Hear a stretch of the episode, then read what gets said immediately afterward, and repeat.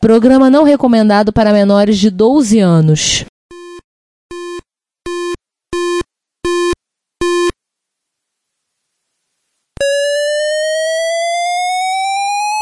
Spectrum 81,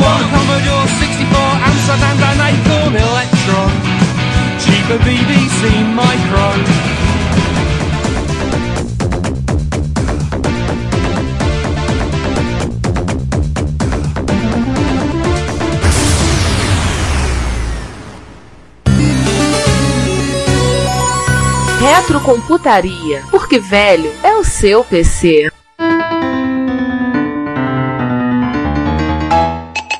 Glorioso dia, proletária tarde e revolucionária noite. Na Rússia Soviética, episódio 124 do Retrocomputaria Escuta Você.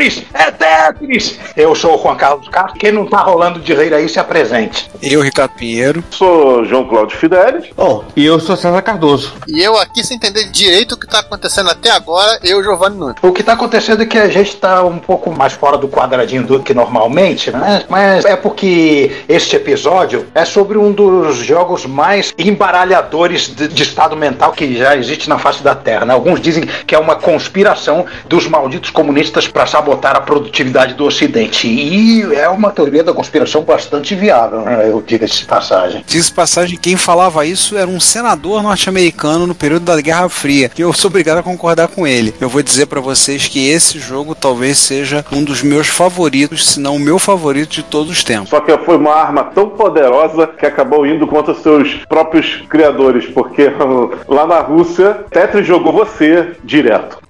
Isso aí, bom. Calma, todo mundo começa ansioso, ninguém tá no nível 9, vamos começar no nível 0, calma. Não precisa fazer linhazinha de 4 dessa de primeira. Vamos com calma, vamos lá. Juan, começa o episódio. Bom, este é o nosso episódio dossiê anual de jogos, que acontece todos os anos. Anualmente, a bola da vez, ou melhor, o cubo da vez, ou o tetrômino da vez, é o Tetris. O motivo é que a gente gosta e, e pronto, o podcast é nosso, Team Tetris Forever, S2. E se você não gostou, vai jogar Columns. Ali sim foi covardia. Que é bom também. Ou puiô puiô. Eu gostaria de dizer que Tetris mudou minha vida, me ajudou a fazer, a realizar tarefas domésticas. Eu que arrumo as compras, as coisas em casa, minha esposa sempre olha e pergunta: como é que você consegue arrumar espaço para caber tudo isso? Eu sempre respondo para ela: muitos anos jogando Tetris. Com certeza, a capacidade do Homo sapiens de fazer malas, de organizar prateleiras, de colocar coleções de retrocomputadores em, em prateleiras, né? Ou Põe malas de carro. Tá, mas é, vamos só dar um lembrete aqui, né? Que nós não vamos explicar como é o jogo Tetris, assim, além do necessário. E assim, se você não conhece a mecânica do jogo, ó, para de escutar o podcast. Tem, ó, 6.02 vezes 10 elevado a 23 versões disponíveis nas mais diversas plataformas. Você pode jogar e conhecer e aprender o que, o que é o jogo. Depois você volta. Eu vou dar uma dica para alguns que um pouquinho mais lentos. Sabe o seu brick game de infância? Isso aí é clone de Tetris, meu amigo.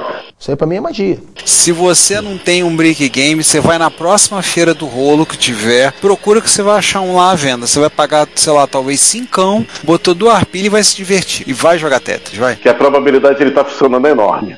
Uma outra coisa, né? A história que a gente vai narrar a partir desse ponto, assim, ela é uma narrativa russa digna de um Dostoiévski, do Gorky, do Tchekov. Porque assim, tem de tudo. Tem comédia, tem drama, tem desespero. Ah, só não tem vodka, mas as, as partes da vodka a censura cortou. E vários personagens pelo mundo inteiro. É, Como é que é o nome daquele escritor russo? Não Dostoiévski, que veio antes do Dostoiévski. Tolstói? Tolstói. Bem, a pauta tá parecendo Guerra e Paz do Tolstói, né? Ricardo, tem um detalhe do Tolstói. Ele só ditava, ele nunca escrevia nada. Quem escrevia no papel era a esposa dele, coitado. Haja mão, hein? Ah, Nossa! desmistificando autores. Mas, Giovanni, com certeza, assim como Guerra e Paz, tem muita guerra. E pouca paz.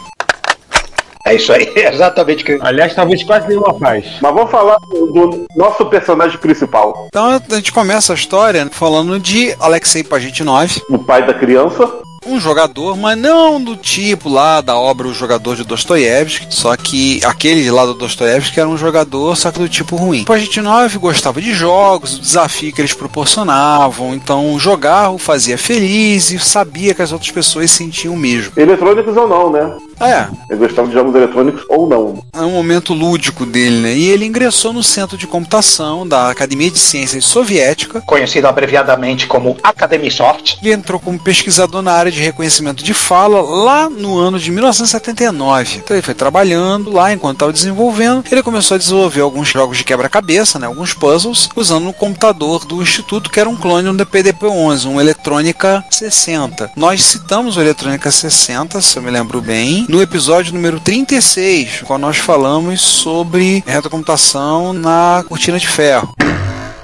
36 ou 33? Eu acho que foi 36. Me lembro que foi o 36. Posso estar errado. Procura lá, volta lá, isso faz tempo. 33, 33. 34,5, pô, fica na média. Ah, tá. Mas aí, Ricardo, o Alexei ele é formado em matemática. No caso, se a última diploma dele nessa época, ele era PhD em matemática. É, isso explica muito por gostar de geometria, né? Aliás, na Rússia, matemática e física é uma formação única. Hum, Não bastando tornar a coisa difícil, eles sobem um sarrafo, né? E botam um pouco mais alto. É triste isso, hein? Então, por volta dos 84, o Pagete 9 estava lá tentando recriar no computador um quebra-cabeça que ele jogava quando era criança, que eram peças, que eram os pentaminóis. Que aí ele pegou, ele olhou e viu recriar, e ele pensou: peraí, se eu pegar essas peças caindo numa sequência completamente aleatória, eu tenho um espacinho limitado onde essas peças vão cair, e aí tá caindo, o jogador move as peças, gira e encaixa elas para formar linhas. Então ele começou a pensar nessa ideia, usando a ideia dos pentaminóis, começou a pensar nisso aí. Vale lembrar que existia um jogo feito para MSX nos anos 80, se não me engano, 89, que saiu, feito no Brasil, distribuído pela Soft News, chamado Minos, que era um jogo de quebra-cabeça com os pentaminóis. E já que a gente falou dos pentaminóis, né, em 1990, a Victor Kai lançou o Dadillion, o, o, do- como é que é? Pedalha Opus. É, Dedalian Opus para Game Boy, que posteriormente a Karoshi Corp fez em 2006 um port, uma versão para MSX, aliás, uma versão muito boa. MSX Dev? Eu não tô lembrando desse, eu tenho que dar uma olhada. Deve também, que eles lançaram. Então, o que, que acontece? Ele começou a pensar a fazer, só que tinha um probleminha. Na época, 1984, trabalhar com as 18 peças com os pentaminóis e fazer todas essas rotações ia ser complicado para danar para fazer um clone do PDP-11 que ele tinha acesso para trabalhar. Então, ele vamos encolher esse negócio, vou reduzir, em vez de trabalharmos peças com os pentaminóis, então os pentaminóis são compostos por cinco quadradinhos, então ele reduziu para quatro. Ele criou os tetraminóis e aí com isso reduziu para sete peças no total. Então, a máquina que ele estava trabalhando nesse clone de PDP-11 era ligada num terminal serial, Ou seja, nada de modo gráfico, só modo texto. só modo texto, então ele criou usando colchetes e espaços. Então, o que, que ele acrescentou ao jogo? Além de fazer dessas limitações que ele colocou, estabeleceu como seria, ele colocou, bem, completou uma linha, a gente apaga essa linha e desce. Então, construiu a mecânica toda e ele chamou o jogo de Tetris. Tetris, que é a junção de tetra e tênis. Eu tô entendendo o que, que tem a ver tênis nessa história se não tinha uma raquete. pois é, né? Vai entender a cabeça do Alexei naquela época. Muita vodka na cabeça, com certeza. É, o trocadilho para os pentaminóis é formar o quê? Um pentes, né? O Benis. Não, não, não, não vamos falar de pornô aqui não. Vamos seguir. É, aí é por conta do Giovanni. Enfim, aí ainda não vamos rolar uma chip se o Vaginal não conseguisse implementar o pentaminol, tá? Não vamos fazer isso. Não, vamos nos poupar. Em 84, no dia 6 de junho, ele apresentou o jogo para os colegas da Academia de Ciências de Moscou. Todo mundo começou a jogar, todo mundo ficou viciado, ou seja, a produtividade começou a baixar ali, começou a se espalhar, A bomba já estava instalada, já estava plantada a bomba, né? Então, como diria o Counter-Strike. Ah, que é o, o lá, ó. Tomando seu Capitães da Bomb. All your days are belong to us. E agora sabemos o verdadeiro motivo da União Soviética ter entrado em colapso. pois é.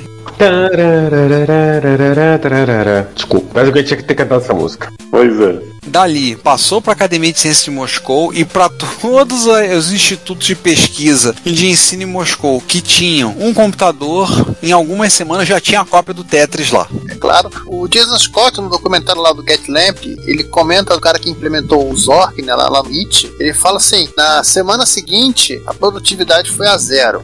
Você via todos os terminais, mas ninguém tava trabalhando. Isso foi que nem quando colocaram um MUD, né, um Multi-User Dungeon na UFRJ, no meados dos anos 90. O pessoal da eletrônica botou rodando numa máquina. O laboratório que eu trabalhava, a produtividade foi a zero durante alguns dias, porque era todo mundo jogando MUD. A ponto, o pessoal pegou um XT, ligou pela serial numa workstation, preparou dois discos de 5 um quarto, um só com MS-DOS, outro só com emulador de terminal. E a máquina tinha um papelzinho pendurado nela. MUD Machine. Era só pra jogar. E assim, 10, 12 máquinas no laboratório eram 7, 8 jogando MUD simultaneamente. Nota Metal, na época que o XT custava uma fortuna, né? É, aí eu ainda me lembro do coordenador do laboratório entrar, olhar, respirar fundo, xingar cinco palavrões e terminar. Para de jogar esse negócio! Até ele foi jogar depois. Eu compreendo isso, eu compreendo o que o pessoal passou. Tem um sujeito, que jogador de MUD profissional, assim, o cara jogou tanto MUD na vida dele, então uma hora que ele parou de jogar MUD. Então, ele criou uma taberna dentro do MUD. Ele fica lá só pra bater papo com as pessoas. Oi. tipo, ele levou muito a sério essa coisa de viver dentro do MUD, né? Sim. Isso é quase platônico. Isso é Platão puro, cara. Criou a caverna de Platão e ficou dentro dela. A gente pretende fazer um episódio sobre RPGs online, principalmente falar sobre MUD no futuro, mas eu conheço um sujeito, o projeto final dele de curso foi reimplementar um monte de coisas no MUD. Então ele implementou tridimensionalidade, salas para cima e para baixo, um monte de outras coisas ele implementou. Foi o projeto final de curso dele. Bom, mas como esse não é um podcast sobre MUD, vamos voltar para a história do Tetris. Quer dizer, felizmente esse não é um podcast sobre MUD. Vamos, vamos colocar isso. Imagina o dia que a gente fizer um episódio sobre MUD. Não, melhor não. Esquece, esquece, esquece, esquece. A gente entra dentro do bar daquele cara e não sai mais, né? Mas enquanto isso, o Pazitnov tinha um amigo chamado Vladimir Polico no Instituto de Medicina de Moscou e o Vladimir pediu pro Alexei uma cópia para levar para lá. Todos adoraram, óbvio. É, Como as, pe- as pessoas literalmente pararam de trabalhar, esperado, foi preciso bani-lo para restaurar a produtividade, esperado. E o Alexei pensou que seria interessante portar o jogo para computadores compatíveis com IBM PC e aí aproveitar os gráficos. Quem foi banido, o jogo ou o Vladimir? É, Não sei, vou- Não, não, o- o jogo foi banido antes que o Vladimir fo- fosse. Ah, tá, foi um ultimato. Ou você bane o jogo ou nós banimos você. Para Sibéria. Gulag. Exato. Você vai pro Gulag. Escolhe.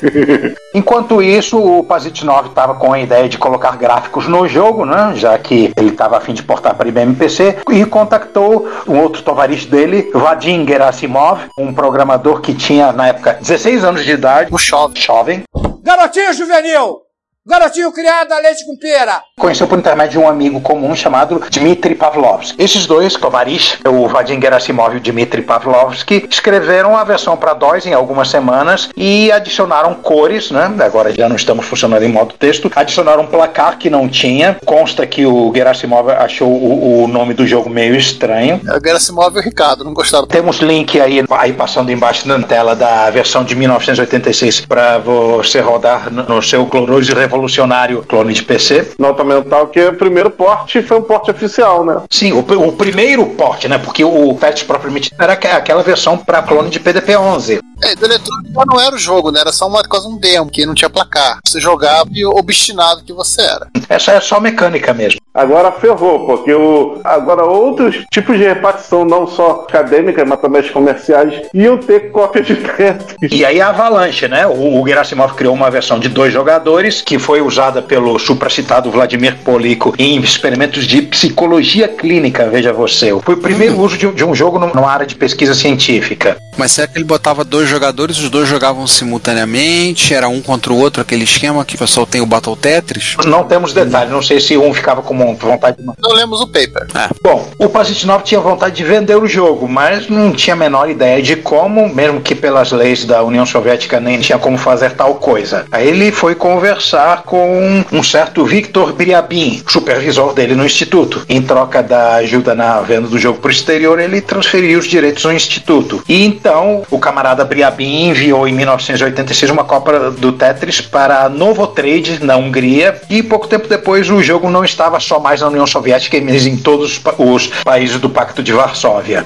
Nota mental. Essa empresa é bem conhecida e, e também é. Toda a treta do Tetris começa aí. Ah, essa empresa foi fundada em 1983. Em 1998 ela trocou o, o, por um nome bem capitalista, a Palusa Interactive. Era uma churrascaria. Qual a Palusa? Pior que é verdade, parece não deixa. Essa empresa existiu até 2006. E o nome soa familiar? Bom, é a empresa responsável pela série Echo the Dolphin na década de 90 e eu acho, eu, eu me lembro dessa empresa, empresa ligada a outros produtos também. Sim, tem um, um jogo infame dela que se chama Capitão Novolim, que era um jogo educativo do qual você controlava um super-herói diabético. Eu não tô de brincadeira. Nós falamos sobre ele num episódio. Qual foi, Giovanni, que a gente falou? Que eu lembro que a gente falou de Echo the Dolphin. No final do ano passado, jogos com água. Sim, nós falamos dele. Ah, sim, jogos com ou no- na água, exatamente. Super-herói diabético, eu não lembro de termos falado, não. Não, a gente, o João citou ele, eu lembro. Eu citei, porque a Novo Trade é a Palusa, e como Novo Trade, um dos primeiros hits, eu estou fazendo aspas no ar, é o Capitão Novolim. Aliás, Juan, essa empresa ela já tinha escritório nos Estados Unidos quase desde sua fundação, tá? Sim, esse Capitão Novolim, se eu não me engano, é de 91 ou 92, ele saiu pra Super Nintendo. É, A Hungria era, era bem mais aberta né, que o resto. A Hungria era quase encruzilhada. Muita troca de coisa rolava na Hungria. E ela trabalhou muito em conjunto com a SEGA, porque o Echo the Dolphin é uma IP até hoje da SEGA. A empresa Palusa já era, mas o Echo the Dolphin ainda é uma propriedade da SEGA. Se você quiser reviver com outra empresa programada, ela pode. Agora a parte importante, né? Vou voltar pro teto, gente. Vamos voltar pro Tetris.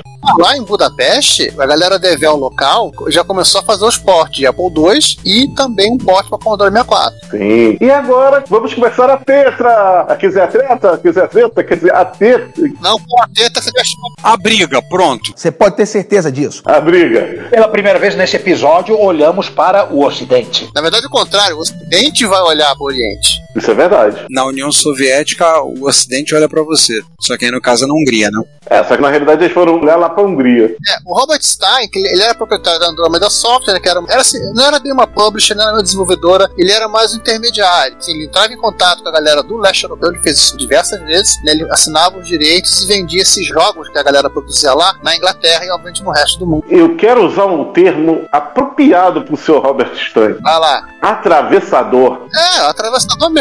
Eu achei que você ia dizer traficante. Concordo. Não, atravessador.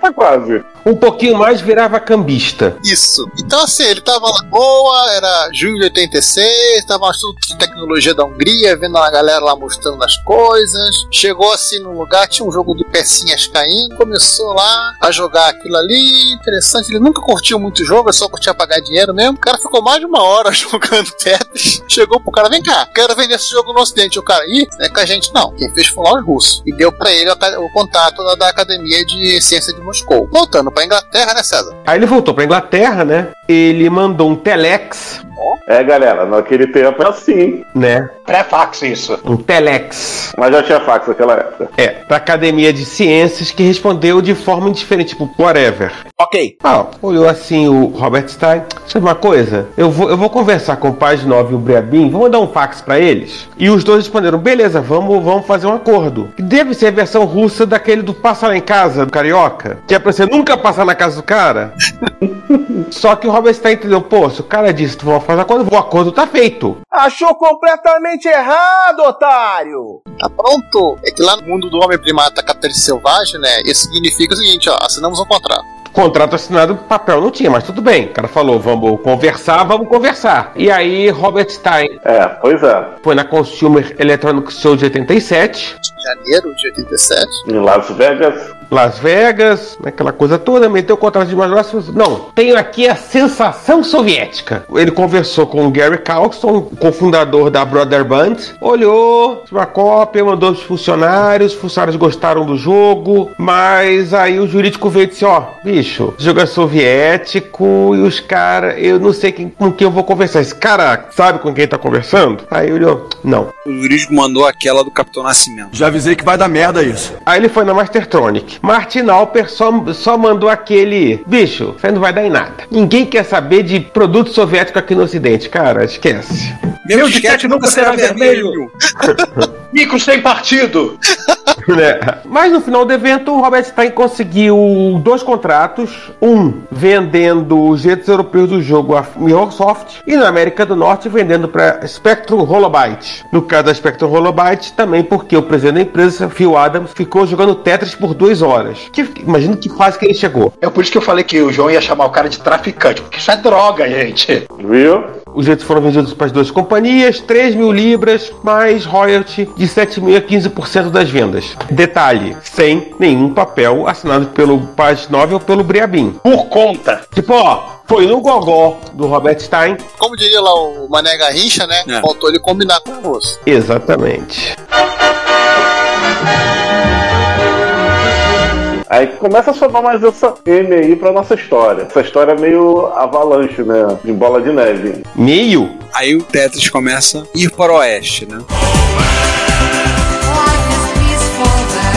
É, os tetriminos já começam a não cair direito. Você já começa a, a ficar esperando aquela peça que nunca cai, uma coisa toda. E aquele, aparece aquele cossacozinho impaciente de braços cruzados, batendo com o pé no chão, né? É. Isso é na versão arcade party. Uma curiosidade, né? A Microsoft, ela era uma distribuidora britânica, ela pertencia ao grupo Mirror, o nome até já indica isso, né? Daqueles pretensos jornais de tabloide, jornais com muitas artes, tipo dele Mirror e outros, e era propriedade tal de Robert Maxwell desde o ano de 34. Não é o personagem protagonista do casal 20. Não, mas esse cara é, é um nome familiar, porque no episódio do, do Sir Cliff Sinclair, nós citamos ele como um pretenso picareta, quer dizer, empresário, que anunciou que ia comprar a Sinclair em 85. E não tem nada. Vou comprar que eu prendo, arrebento, vou comprar, vou pintar de verde. É a verdade que acaba com todos os relacionamentos. Eu só vou dizer uma coisa, não vamos deixar link nem nada, porque vocês saem procurando no Google. Procura saber sobre a morte de Robert Maxwell. Ah, isso, isso é uma treta maligna. Mas esse não é um podcast sobre Tabloides? mortes treteiras, porque, enfim, a gente precisaria de um episódio só sobre isso. E advogados. É, e muitos advogados. Juan, esse cara aí, ele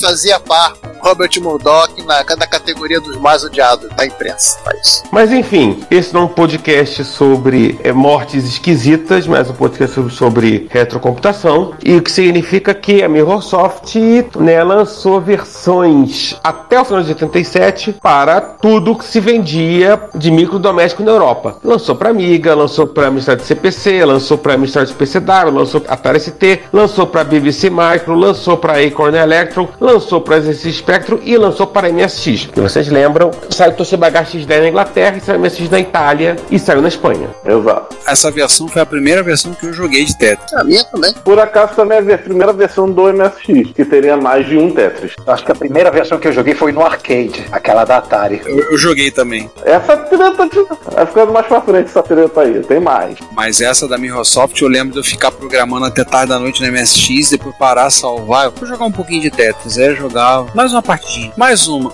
Duas horas depois. E aí o Galo cantava. Exatamente, eu começava a escutar os passarinhos cantando na janela. Aí o, o Ricardo olhava e falava: Droga, tem que acordar cedo da manhã pra ir pro colégio. Aí lá vai o, o Ricardo zumbizado pra sala de aula no dia seguinte, que dormiu nada. E olha, essa história do Ricardo pode ser a história do João, pode ser a história do Giovanni, pode ser a história do, do César. Só não é a história do Juan, porque o Juan nesse período não teve MSX. É, mas o Juan teve Coco e vocês lembram, o Coco era fundamentalmente doméstico americano e quem era o responsável pelos direitos na América do Norte era a Spectrum Holobyte. Opa, lá vem ela de novo. Ah, lá vem a Spectrum Holobyte. Spectrum Holobyte foi fundada em 83 em Boulder, né, no Colorado. Era desenvolvedora e publicadora e, também por um acaso, pertencia ao Robert Maxwell. Que coincidência! Também era o majoritário da história. A empresa dos Estados Unidos e a empresa da Inglaterra, as únicas no mundo até então com direitos só do mesmo dono. Olha que coincidência.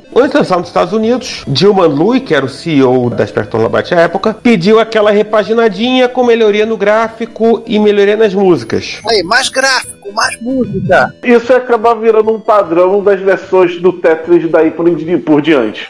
É. A Spectrum Holobyte meio que, que moldou a cara do Tetris nos computadores. Nos videogames ficou com outra cara. E junto com a Infogrames, sim, aquela Infogrames que depois mudou de nome, foi e voltou, hoje em dia se chama Atari SA. A empresa do Tatu, né? É, que era a empresa do Tatu, mas que hoje em dia se chama Atari SA. Sim, não vou, não vou contar a história que vocês lembram, mas enfim, E a mãe do Alone the Dark. a Spectrum Holobyte e a Infogrames se encarregaram das versões para os micros que se vendiam nos Estados Unidos. Ou seja, janeiro de 88 saiu para Amiga, é. De novo. De novo. Saiu para Apple II, saiu para Apple II GS, saiu para Atari ST, De novo. saiu para MS-DOS De novo. e saiu para Mac.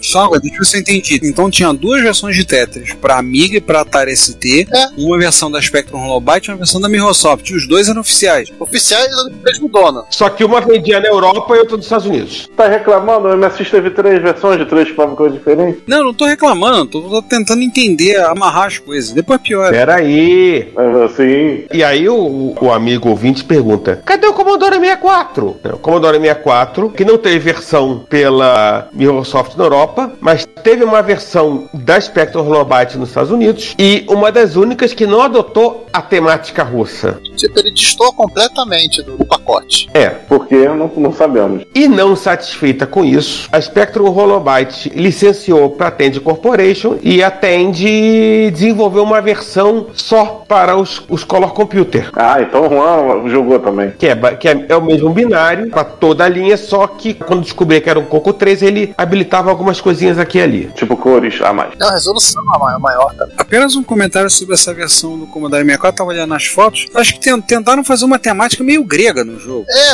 eu, eu olhei assim, que veio de cabeça logo de princípio, eu sei que parece até que era um jogo de fabricante demo, né? Demo Cine, um hora. E, curiosamente, um dos, dos clones mais famosos do, do Tetris que a gente já citou aqui, que é o Columns, esse sim tem a temática grega. Sim, mas esse Tetris pra Commodore 64, tava olhando as imagens agora, me passa um ar de uma coisa de, de cultura grega. Cultura grega na, na antiguidade. Ele distou completamente de todos os outros, né? Vai entender. Mas continuemos. E, óbvio, antes que alguém pergunte, sim, a tradição foi mantida. Isso é uma versão bootleg chamada Tetra para Coco 3. Chamado Tetra e que chamou o Galvão Bueno pra fazer propaganda. Não começa, não. E aí, É, vê se né, a vida que segue lá, os americanos e ingleses é, vendendo caixinhas, disquinhos, quietinho. cadê o contrato? E, e ela pergunta, né? O contrato, a assinatura, etc. e tudo. Voltamos para a União Soviética.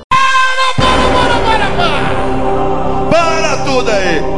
O Retrocomputarista está disponível em vários serviços de áudio. Podemos listar entre eles o YouTube, o Apple Podcasts, o Spotify, o Deezer, o TuneIn, o Stitcher, a Last FM e vários outros. Não deixe de nos ouvir, comentar e convidar outros a conhecer o nosso trabalho. Muito obrigado. Morou? Já que o único documento do Robert Stein era uma versão tecnológica do papel de pão. Uma folha de fax. É quase um guardanapo, né? É, o que acontecia? O governo da União Soviética tinha uma empresa chamada Elektronorg Técnica, popular ELORG, que era ligada ao Ministério do Comércio Exterior e era responsável pela importação e exportação de itens de hardware e de software. O Robert Stein começou a pressionar o Pajitnov, ah, precisa de um contrato, negociação começou via fax, fax pra lá, fax pra cá. Robert Stein pegou o avião, visitou a Academia de Ciências para negociar. Não, tá tudo bem, tudo beleza, nada de contrato. Até que alguém disse: Ó, você passa desse endereço aqui e conversa com esses caras. E aí, Robert Stein foi negociar com a Elorg. A mãe Rússia. Quando descobriu que tinha software soviético rodando por aí, disse: Ó, meu irmão, você vai conversar comigo. É, deixa eu fazer um parênteses aqui sobre essa parte. Segundo o livro lá, o Game Over, essa descoberta deles foi o que um passarinho Dutch, acompanhado de um. amando de um passarinho japonês, que falou por isso pra ele. João, João, pausa que isso tá mais pra baixo. Pode ficar sossegado, fica tranquilo. Sim, mas é só pra dizer que a Airlog e o, e o Ministério do Comércio Exterior estavam cagando até nesse meio da, desse, dessa meiuca aí o- alguém sondar lá a Rússia no meio do caminho que o Robert Stein estava negociando. É, mas João, nessa parte sim, essa na esse daqui é há um ano. Assim, tem muita coisa acontecendo ainda, antes do nosso pirata preferido aparecer. Quando Elorg entrou no assim, já quase direito a puxão de orelha pra academia de Moscou. O que que vocês estão fazendo? Não é responsabilidade de vocês fazer isso. Vocês estão fazendo tudo errado. Aí Robert Stein teve que pegar o um lado táxi e foi lá conversar com a galera da Elorg. Isso o quê? Nós temos, temos datas aqui. O contrato foi assinado em 10 de maio de 88. É, nós temos o lançamento em janeiro de 88 da Spectrum Holobyte lá nos Estados Unidos. Em 87, a Microsoft tinha lançado na Europa. E, enfim, na negociação tal, 10 de maio, assinou o contrato, reconhecimento de firma, cartório, bateu lá. O russo falou alguma coisa em russo significando, ó, isso aqui tá valendo. Passou lá no, no cartório russo, mandou um, um tradutor juramentado. Essas coisas todas. licenciado por 10 anos para versões de qualquer computador que exista ou vá existir. Ah, hoje e no futuro. Inclusive a MSX3. Sim, se tivesse saído o MSX3, por exemplo, em 1997, estaria coberto pelo contrato. Nota mental que por que, que eles falaram apenas em computadores? Porque até então não existia conceito de arcade na União Soviética nem de console. Não, de videogame. Arcade já tinha, ó. O arcade até existia, mas era, era um outro universo. É, eles não. Eles, é, mas a videogame com certeza não tinha. Videogame era coisa para porcos capitalistas. É, por enquanto, né? Por enquanto. Proletários tinham que aprender a programar seus próprios jogos. Na Rússia soviética, o jogo programa você, né? Mas, Ricardo, vocês foram poupados do Tecnico do Atari. É, e foram poupados do ET também, é verdade. É. É. é. Mas aquele negócio, a gente vai ver que eles foram poupados da Atari. Mas outra, outra empresa depois ia, ia chegar por lá e também ia chegar os clones. Ah, mas isso tá mais lá pra baixo. Vamos lá. Ainda? Mas assim, uma coisa curiosa é que o Paget 9, tanto ele quanto o Briabin, não faziam a menor ideia que o jogo que eles tinham criado ali, Paget 9 criado, Briabin melhorado, já estava sendo vendido desde o final de 87. E o jogo tinha sido um tremendo sucesso na Europa, né? A Microsoft vendeu dezenas de milhares de cópias nos primeiros dois meses Tetris. E nisso aí passando cópia pirata, tiveram chegar aqui nas nossas mãos aqui do outro lado do Atlântico, aqui em Terra Brasília. É, e é isso que eu ia falar. Arrisca dizer que a gente tava jogando Tetris aqui no Brasil, imaginava nem era com ele. Nem sabia. Exatamente. Isso na Europa. Nos Estados Unidos, a Spectrum Holobyte falou que no ano de 1988 ela vendeu 100 mil cópias do jogo. E ela lançou o jogo na CS de 88 e só naquele ano foram 100 mil cópias vendidas. Somando as várias plataformas, né? Suponho, né? Sim, sim, sim. Isso. E 100 mil cópias é dinheiro pra caramba. É, muito mais que as 3 mil libras, né? Que eles já tinham pago. Uma coisa curiosa é que se alguém na, na Spectrum Holobyte quis ser legal e convidou o Alexei Pajanov e o Victor Brasbin pra ir pra ir lá pra visitar a América.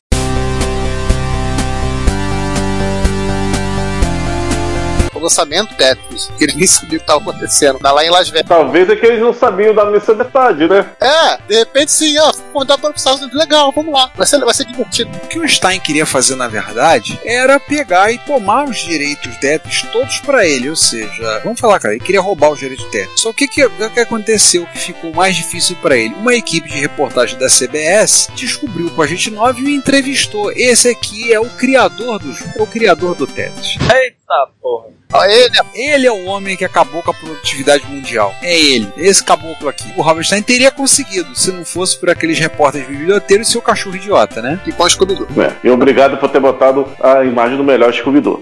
O Stein só tinha direitos Tetris para computadores, não tinha fechado nada para videogame. Ele queria também para máquina arcade e queria também para os videogames, óbvio, né? Tá vendo no mercado, é esse período 88 e tá que o João não me deixa mentir, a Nintendo tava finalmente crescendo no mercado de videogame. O renascimento do mercado mundial Não. norte-americano, pelo menos. Em 88 ela não estava crescendo. Em 88 ela cresceu, já estava no meio da Nintendo Mania, os Estados Unidos era uma coisa louca e a SEGA estava se preparando para lançar o Mega Drive no ano seguinte. Todo mundo queria fazer, botar um Tetris na dança aí, porque afinal de contas era, falar em termos bem antigos, era, era coqueluche da época. É, e a Atari tentando ressuscitar em cima dessa onda, tudo que era jeito, eu não, eu não conseguimos. Aliás, a gente vai falar da- dela daqui a pouquinho. Então, o que, que o Robert Stein fez? Foi lá conversar com o pessoal da Microsoft, já estava negociando, e ela, assim, para agilizar, cuidou de licenciou para a Atari nos Estados Unidos, que licenciou para a Sega no Japão, os direitos que ainda não estavam negociados. Ou seja, deixa eu ver se eu entendi bem. A Microsoft tinha um contrato para lançar para computadores na Europa. Aí ela licenciou. Não, não, Rob- Tinha não, ela tinha, e eu estou fazendo aspas no, no ar. e o Robert Stein fa- falou: estou, estou negociando com os russos e eu vou conseguir o, o contrato para máquina de arcade. A Microsoft já vamos aproveitar, já que está negociando, já vamos licenciar aqui para Atari e a Atari para aproveitar também licenciou para Sega. Então vamos aproveitar. Ou seja, já foi licenciado para Atari, no caso para arcade, e foi licenciado para Sega, para videogame ou para arcade também? Para arcade. Para os dois, Eu entendi errado, então. Só que, ô treta, vamos lá. A Atari tinha os direitos de licenciar em arcade nos Estados Unidos. Aquela máquina que nós jogamos de arcade no- nos shoppings era da Tengen barra Atari. Ei, João, Fala. João, segura um pouquinho. Vamos falar da Bullet Prof primeiro. Prof primeiro. Tá. A gente vai chegar lá. Então é só assim. Então, vamos falar do passarinho. Uma coisa que é assim, que é bom lembrar. Na época, a alegação que tinham feito, e eu lembro de ouvir dessa alegação, é que ah, na União Soviética não existia o conceito de propriedade intelectual, mas na verdade existia sim. Sim. A União Soviética e todos os países do mundo, exceto uns três ou quatro, bem, bem, pequenininhos, são os signatários fundadores da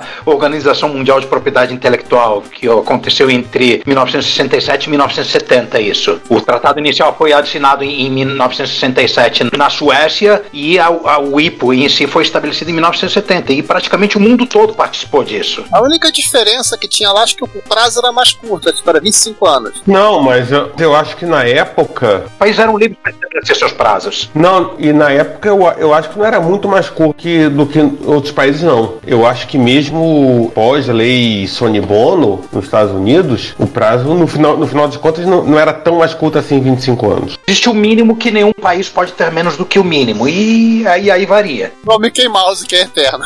É. Ou seja, sempre houve copyright ali como, como em qualquer outro lugar. Sim. Agora vamos falar da SES, porque essa, essa SES aí rolou algumas coisas interessantes e que, que apimentou mais ainda a treta. Uma coisa que eu queria falar que, que foi que motivou o Hank Rogers. A gente não chegou ainda a explicar o Hank Rogers, calma. Ah, tá. Então vamos, vamos, vamos voltar um pouquinho. A Tengen. Peraí, João, a gente não tá aqui, a gente não vai falar da Bulletproof. A gente não vai falar, a gente não vai chegar lá. Eu tô indo mais pro, pro, pro ordem de eventos. Vamos falar da Bulletproof, tá? Quando tava tendo um evento lançamento na CS, um cidadão chamado Hank Rogers, o fundador da Bulletproof Software, Tem nome de pirata. ah, Hank Rogers, com o nome desse, né? Ele conheceu o Tetris e, é claro, quero lançar esse. Detalhe, ele era um holandês. Ah, não esquenta não. O Robert Maxwell, que a gente falou ainda há pouco, o odiado Robert Maxwell, era tcheco. Uma coisa interessante, ele também conheceu o Alexei na, na, na série, claro, né? Óbvio. Então, assim, o Hank Rogers olhou, olhou, pô, tem que lançar esse jogo no Japão, quero lançar. Apesar da, da BPS ser uma empresa americana, ela tinha uma relação estreita com o mercado japonês, que ela tinha uma parceria Sim. muito grande com a Nintendo. E a Bulletproof não era uma empresa japonesa, até, apesar de ela ter lançado jogos para mim com japoneses, ela era uma empresa americana. Mas o forte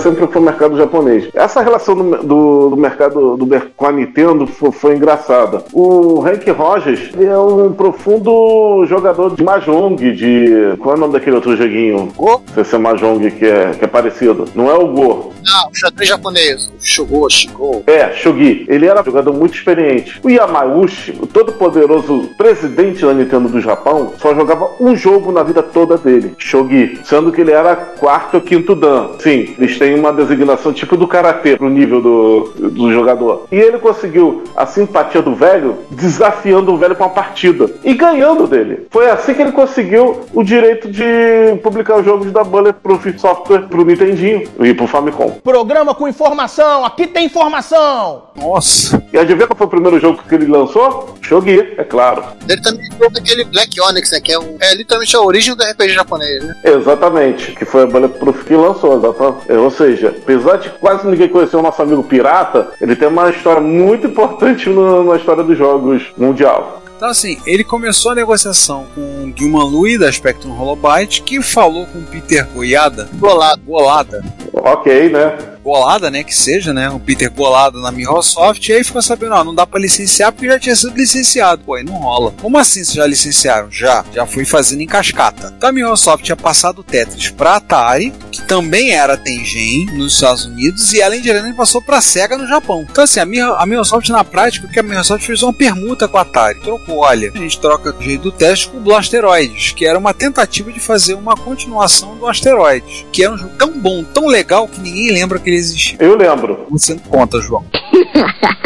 Não tinha uns gráficos assim pseudo 3D tipo Super Nintendo? Sim, pelo menos na versão arcade 16 bits. A versão arcade, a, a versão do MSX é praticamente injogável. Eu lembro da versão de MSX. A versão do MSX é ruimzinha assim, né? Esse, Eu acho que eu fui abençoado em não conhecer. é, esse, esse jogo ele foi melhor portado no Amiga, no Amigo Porte dele é decente. Mas aí assim, tínhamos a Microsoft, que já tinha negociado com a Atari, e a Holobyte, que queria negociar com a Bulletproof. E as duas começaram a brigar, e como era do mesmo dono, né, assim, ó, vai caber ao dono, caso ao filho do dono, Kevin Maxwell, resolver essa parada. E ele resolveu a favor da Microsoft, ó, que a Microsoft acordou, tá acordado, fim da história, mas o Jim Luida chegou lá e deu uma aquela costurada pro, pro, pra fazer negócio, né, pro Hank Roger não sair de mão a banana. E conseguiu pro Hank Roger que a Atari licenciasse também para computadores japoneses o Tetris. Jesus. Nossa. Só a versão do MSX2 da BPS é parte desse rolê também. O Hank Roger, através da Atari, teve os direitos e aí ele lançou versões para FM7, MSX2, aliás eu tenho uma cópia, PC88, PC98, Sharp X1, X68000 e para o Famicom. Essa versão do Famicom foi a versão que o Hank Roger deu uma de cagueta. Sim, acontece. Foi quando ele lançou a versão, quando ele tava conversando lá com, com o Todo-Poderoso. Era, João, calma, calma, calma, mais baixo. Vamos lá. A Atari ficou os direitos para arcade, para os consoles de videogame, que ela licenciou também para Sega. Gente, só que tá ficando um negócio esquisito, hein? Concordo. Eu já não entendi mais nada. Só tem merda! Só que tá probleminha nessa história. Não, se você botar isso no papel, começar a fazer as ligações, você já começa a se perder. Tem um probleminha quando, quando tá escrito aí versões de console. Dois problemas, mas vou falar isso na parte da, da TEM. Tem dois problemas nessa história aí. E não tem nada a ver com a SEGA, que é o terceiro problema em separado. Sabe aquele seriado de mistério que sempre tem um, um personagem maluco paranoico que tem um painel na parede cheio de, de, de papeizinhos e linhas presos e tentando. É, é isso. Estamos nesse naipe. É, é o que já virou essa história. Roda o quadro aí, Simone. Se, a respeito desse episódio, você quiser enviar um comentário, uma crítica construtiva, um elogio, uma correção, afinal a gente erra também. Não pense duas vezes, faça. Você pode falar conosco através do Twitter, nosso usuário é o Reto Computaria, no YouTube, no nosso canal Reto Computaria, por e-mail, retrocomputaria.gmail.com ou comentando no post desse episódio no nosso site, www.retocomputaria.com.br. E é o que sempre dizemos, seu comentário é o nosso salário. Muito obrigado por sua audição. E aí, vai encarar? Mas assim, a SEGA licenciou, tá licenciada, ok. Ela lançou uma versão para arcade no Japão. Rodando a System 16. E tava com tudo certo, pronto, engatilhado até, sei lá, metade do ano que vem, lançar a versão para Mega Drive. O Mega Drive tava para sair, né? Acho que isso, é, só no Japão, mas saiu no final de 89. Aí que tá. Essa versão, ela tava pronta mesmo. E parece que ela chegou até outra loja a ser comercializada. 99% foi mandado. Porque eles falam, todas as cópias devem ser destruídas. 99% foram. Existe 1% dessas cópias que sobreviveram. Esse é o jogo mais caro do Mega Drive de todos os tempos, Tetris da SEGA. Mas foi dampeado e você pode jogar no emulador. Pode. Claro.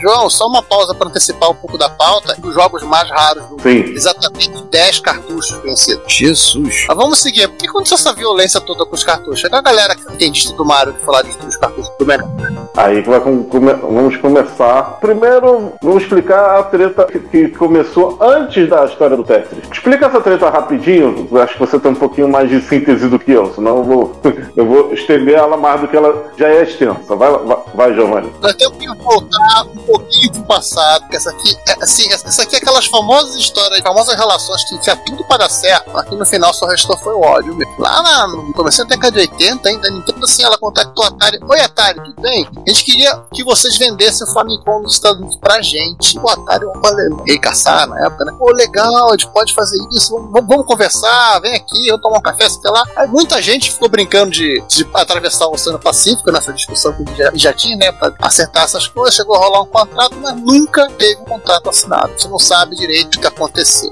Alguns tem- tempinho depois, né? Teve aquela da famosa divisão da Atari Corporation, da, da empresa. Um pedaço dela virou Atari Corporation. Essa assumida pelo Jack Tramiel, né? Foi a parte computadores e console. Jack Tramiel, patrono do nosso podcast, nosso site. E o grupo War permaneceu o, o tal da Atari Game responsável pelas máquinas de arcade. Aí tudo bem, tendo desistiu da Atari, mas ela começou a vender os consoles e os cartuchos dela nos Estados Unidos, né? Tinha aquele licenciamento fantástico, quase abusivo deles, né? Pra quem fazia os jogos pro console, que tinha limitação de 5 lançamentos por ano, exclusividade de título por pelo menos dois anos sem poder lançar para outra plataforma, aquela tal da censura prévia que eles travestiam de selo de bandeira da Nintendo, né? E o principal, né? Quem fazia o cartucho era a Nintendo da história. E, inclusive ela definia o preço. E ela definia a quantidade, inclusive de que jeito ela ia te entregar o. E quando ela ia entregar os cartuchos, né? Exatamente. Só voltou dizer pra você quantas vezes ela ia te pagar, né? Por aí. Não, pagar sempre à vista. Aí na época que começou a explodir o Nintendo nos Estados Unidos, o Atari Game chegou lá, vamos começar com a Nintendo. Nossa, mas esse contrato não dá, poxa, né? Vamos tentar fazer um contrato mais legal, assim. Não deu, tudo bem. Aí a Atari literalmente criou uma subsidiária da Tengen. A Tengen licenciava os jogos da Atari E da Namco. para lançar na, no Nintendo e liberava a Atari para poder lançar jogos em outras plataformas, sem ficar na regra do contrato. Uma curiosidade é que, se eu não me engano, 20% da Tengen, das ações dela, é- pertence a Namco. Que a Namco é uma empresa que sempre foi tretada com a Nintendo. Então isso foi uma forma meio de se vingar da Nintendo, foi entrar nessa com a Atari. O bom é que quando a treta estourou, a Namco tirou dela da reta e deixou a Atari sozinha. Tem quem? Nunca ouvi falar. Ricardo, vai seguindo aí. Você gosta de advogado? Eu, né? Não começa, não. Além do, do batalhão de advogados que a Nintendo tinha contratado, lá tinha um chip, tinha um CI no cartucho que era o NES 10, que ele fazia o que? Ele era uma chave. O videogame só ligava se o cartucho tivesse aquele chip e o chip autorizasse ser ligado, senão não funcionava. Hoje em dia é uma trava muito bobinha, mas na época. Na época, trava de cópia de disquete era uma aventura para quebrar. Era a diversão de alguns muito mais radicais para quebrar, né? Então, Pois é.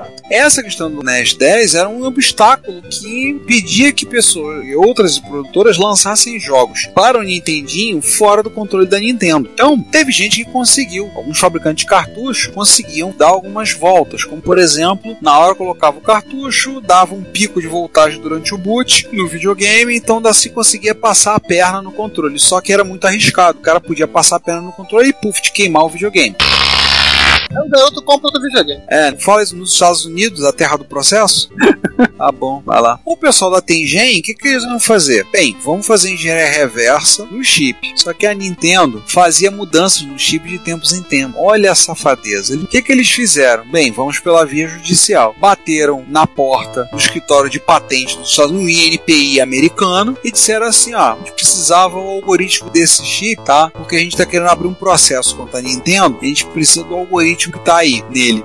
Exatamente. Os caras fizeram hack por engenharia social. O famoso Miguel. Engen- Engenharia jurídica. Engenharia jurídica. Deram aquela miguelada, bem nada, mandaram. Não, esse foi um caô com C maiúsculo, né? Então, Eu acho que é melhor dizer que é com K. não, um caô.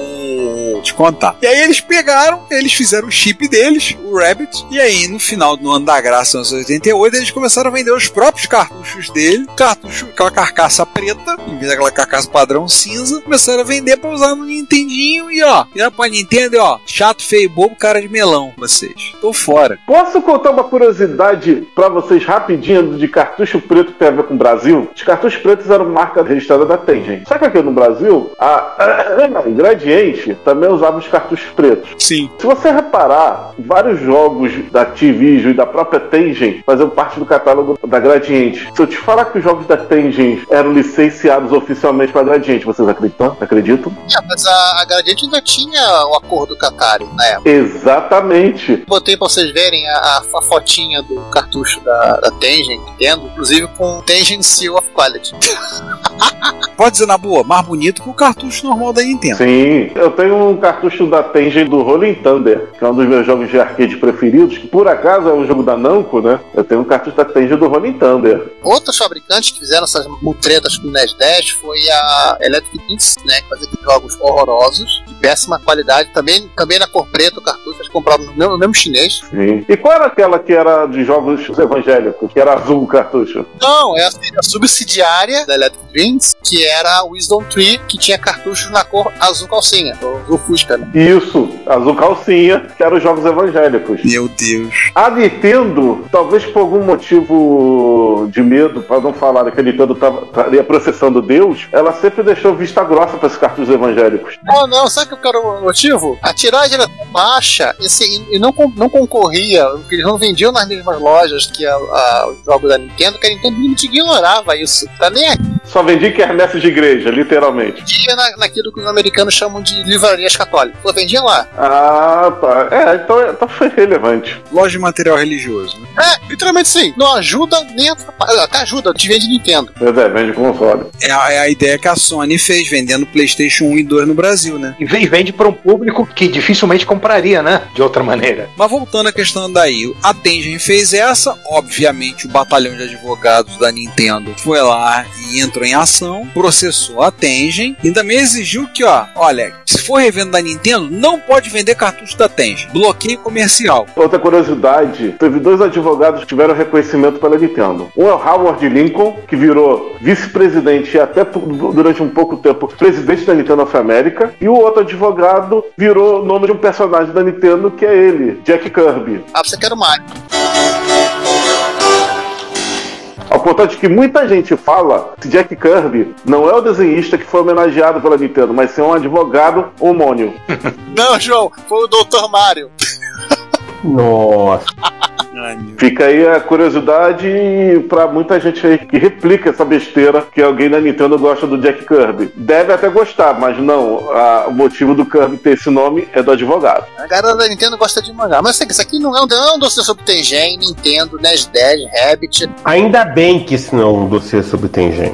Mas é bom lembrar o seguinte: a briga na justiça foi um processo em cima de outro, foi acabar em 1994. E agora a parte que não está escrito aqui, mas o que eu vou dizer é que qual foi um dos motivos também para isso tudo. Voltando ao Tetris, adivinha que jogo que a Tengen lançou na maior cara dura no mercado americano pro NES? Tetris. Claro! Eles tinham a licença, eles compraram pra Microsoft, por que eles não lançariam? Cartucho duplamente pirata! A Microsoft disse que a licença. Tá, mas assim, antes de falarmos do Tetris do Nintendo, vamos falar de um console muito mais legal da Nintendo. Game Boy? Só uma coisa: era um cartucho duplamente pirata. Era aquele pirata que usava dois tapa-olho, né? Em cada olho. Sim. Mas vamos falar do, do menorzinho, né? Do Game Boy. O Game Boy, por essa época, a Nintendo tava para lançar o Game Boy. Primeiro console portátil. A mesma equipe que fez o Game Watch. Então a equipe era de Satoru Okada e Gunpei Yokoi. E aí, Minoru, Minoru Arakawa, presidente da Nintendo of America, E gerro do Yamauchi. não era só fanboy de Tetris, não era só mais um desses viciados em Tetris que tem por aí, mas também sabia da importância de ter esse jogo no console portátil. Sim. Comercialmente ia ser uma tacada de mestre, então compensa. Aí ele chegou lá pro Hank Roger da BPS falou com ele: Olha só, gente dá um apoio pra você aí se você conseguir a licença do Tetris pra botar nos portáteis. Chegou pro Boba Fett e falou: temos uma missão pra. Aí tem uma coisa divergente no- na história que eu li. A história que eu li é que quem falou para o Hank Rogers foi o próprio Yamaguchi. Tá aí uma divergência que o livro Game Over faz.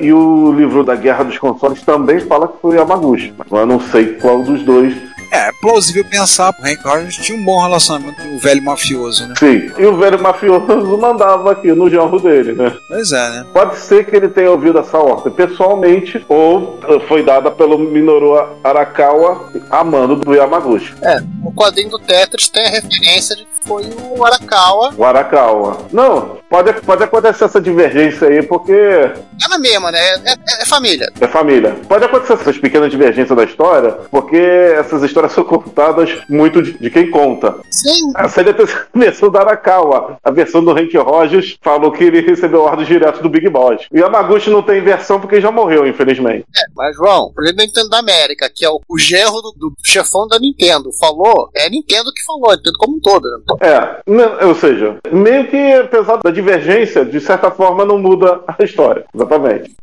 Olá, eu sou Moacir Alves, presidente da AC Games, e você está escutando o Retro Computaria.